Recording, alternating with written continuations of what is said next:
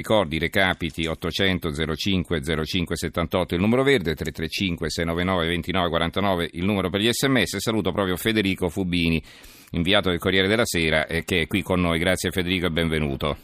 Salve, buonasera. Allora, ti abbiamo chiamato per farci raccontare dalla tua viva voce quello che hai riassunto in un bell'articolo che ha occupato l'intera pagina 5 del Corriere di ieri, il racconto di un'esperienza credo nuova anche per te, o no? No, ero stato altre volte nei campi, nei centri di accoglienza. Il punto che ho cercato di spiegare nell'articolo non è che questi migranti sono viziati o pretendono un trattamento di lusso, eccetera, eccetera. È un'altra cosa. Il punto è che la struttura amministrativa italiana è tale che per diversi motivi offre a queste persone un trattamento che non aiuta loro, non aiuta noi, il trattamento di un sistema di accoglienza sostanzialmente passivo, in cui se uno arriva dall'Africa e magari fa una domanda di asilo, la fanno tutti, poi magari viene respinta, ricorso dopo ricorso, possono restare anni in un centro di accoglienza, tra virgolette, temporaneo, senza peraltro poter legalmente lavorare, senza che venga richiesto a queste persone niente in cambio dell'accoglienza, del mantenimento che viene assicurato. Ecco, ma dunque, perché diciamo in cambio del vitto? No, ti volevo chiedere questo appunto per precisare meglio, cioè perché in cambio del vitto e dell'alloggio, diciamo, queste persone non vengono impiegate a fare qualcosa nel frattempo che si decida la loro sorte nei tribunali, cioè sistemare i giardini, ripulire le strade, passare una mano di vernice, non lo so, insomma. Vengono un po' fuori le nostre contraddizioni, no? Contraddizioni di una giustizia lenta. Naturalmente quando uno chiede l'asilo lo chiede perché c'è un avvocato italiano che fa centinaia di queste persone, riempie i moduli per loro e prende i loro soldi. Poi questi avvocati, ben sapendo che poi le domande saranno respinte, ripresenta appello, controappello, controappello di ragazzi che arrivano, non so, dal Mali o ma dalle campagne e non hanno la più pallida idea di quello che stanno facendo, capiscono solo che così facendo possono restare nei centri di accoglienza. In cambio di questo non è richiesto nulla e questo è il punto.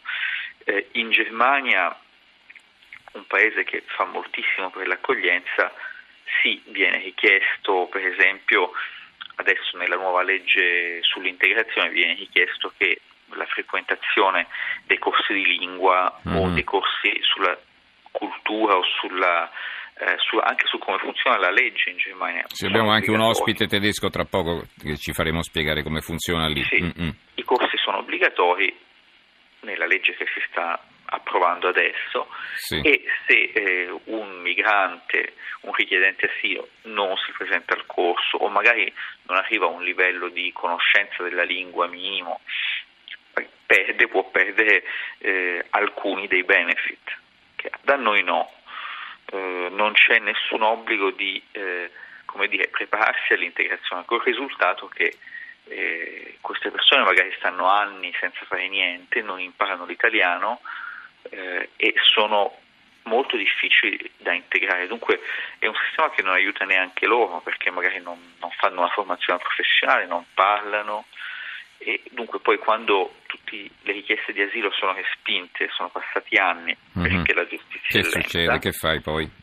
Perché la giustizia è lenta e il Ministero della Giustizia non ha ancora presentato un decreto per velocizzare, e quando escono poi sono gli accattoni che vediamo per le strade, o vanno a raccogliere la frutta per il caporalato, o magari sono manovalanza di qualche banda criminale.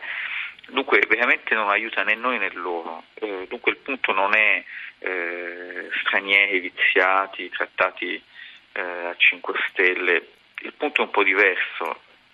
Noi abbiamo sempre avuto uno stato assistenziale, un welfare assistenziale, in cui si dava qualcosa, qualche benefit in cambio di niente. e questo non ha funzionato per noi, non sta funzionando neanche per le persone che arrivano. Mm-hmm. Senti, questo ti volevo chiedere, quanto costa al mese un immigrato alla comunità? È stato fatto un calcolo?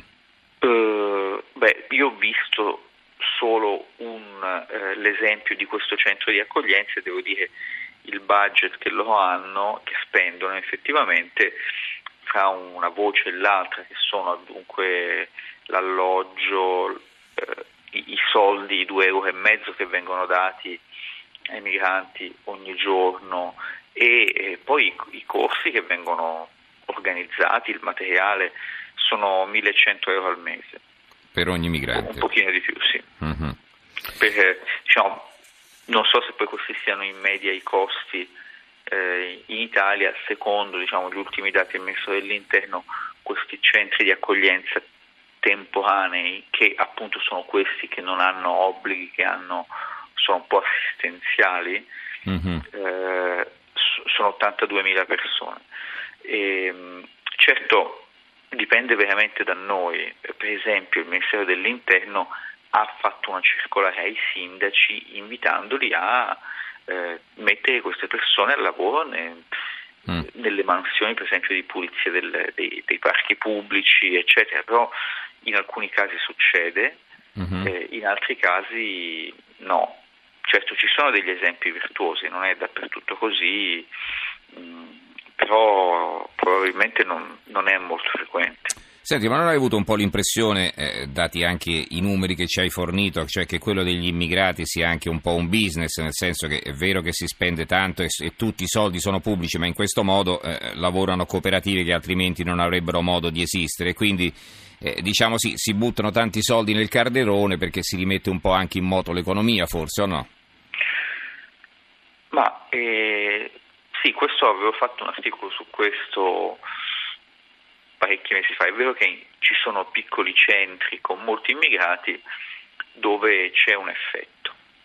Se noi pensiamo che queste barche vengono recuperate oramai praticamente davanti alla Libia e guidate nei porti, soprattutto del sud, magari arrivano 300 persone, queste 300 o 400 persone su una barca, vanno vestite, vanno curate, vanno nutrite, e dunque ci sono negozi di scarpe o di vestiti che vendono in una volta sola 400 magliette, 400 pantaloncini, e sì, è vero che per certe città c'è un effetto, però questi soldi poi sono soldi che permettono di un pochino di attività, è un investimento, se vogliamo, un po' keynesiano.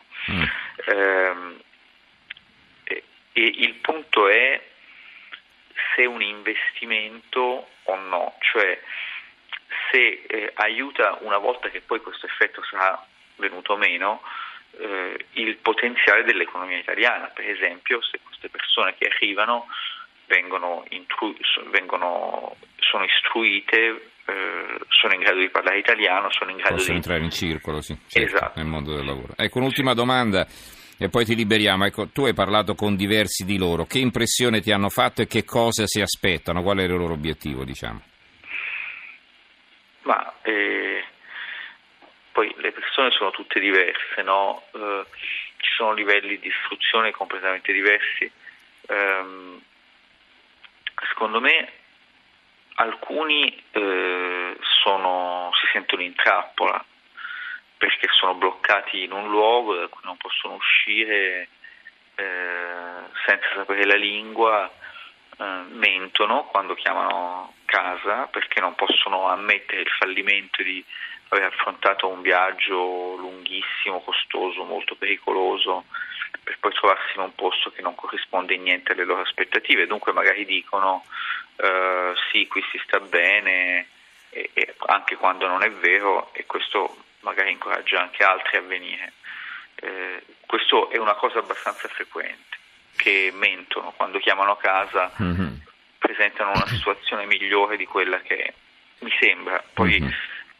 Parlando con qualcuno di loro, sì, questo viene fuori. Poi non posso dire, non sono né un esperto di migrazioni né bisogna vedere i grandi numeri, però è vero che c'è questo malinteso. Va bene, allora grazie a Federico Fubini, inviato del Corriere della Sera, che è appena rientrato da Briatico in provincia di Vibo Valentia, dove ha visitato questo locale centro di accoglienza. Grazie e buonanotte Fubini. Buonanotte Fabio.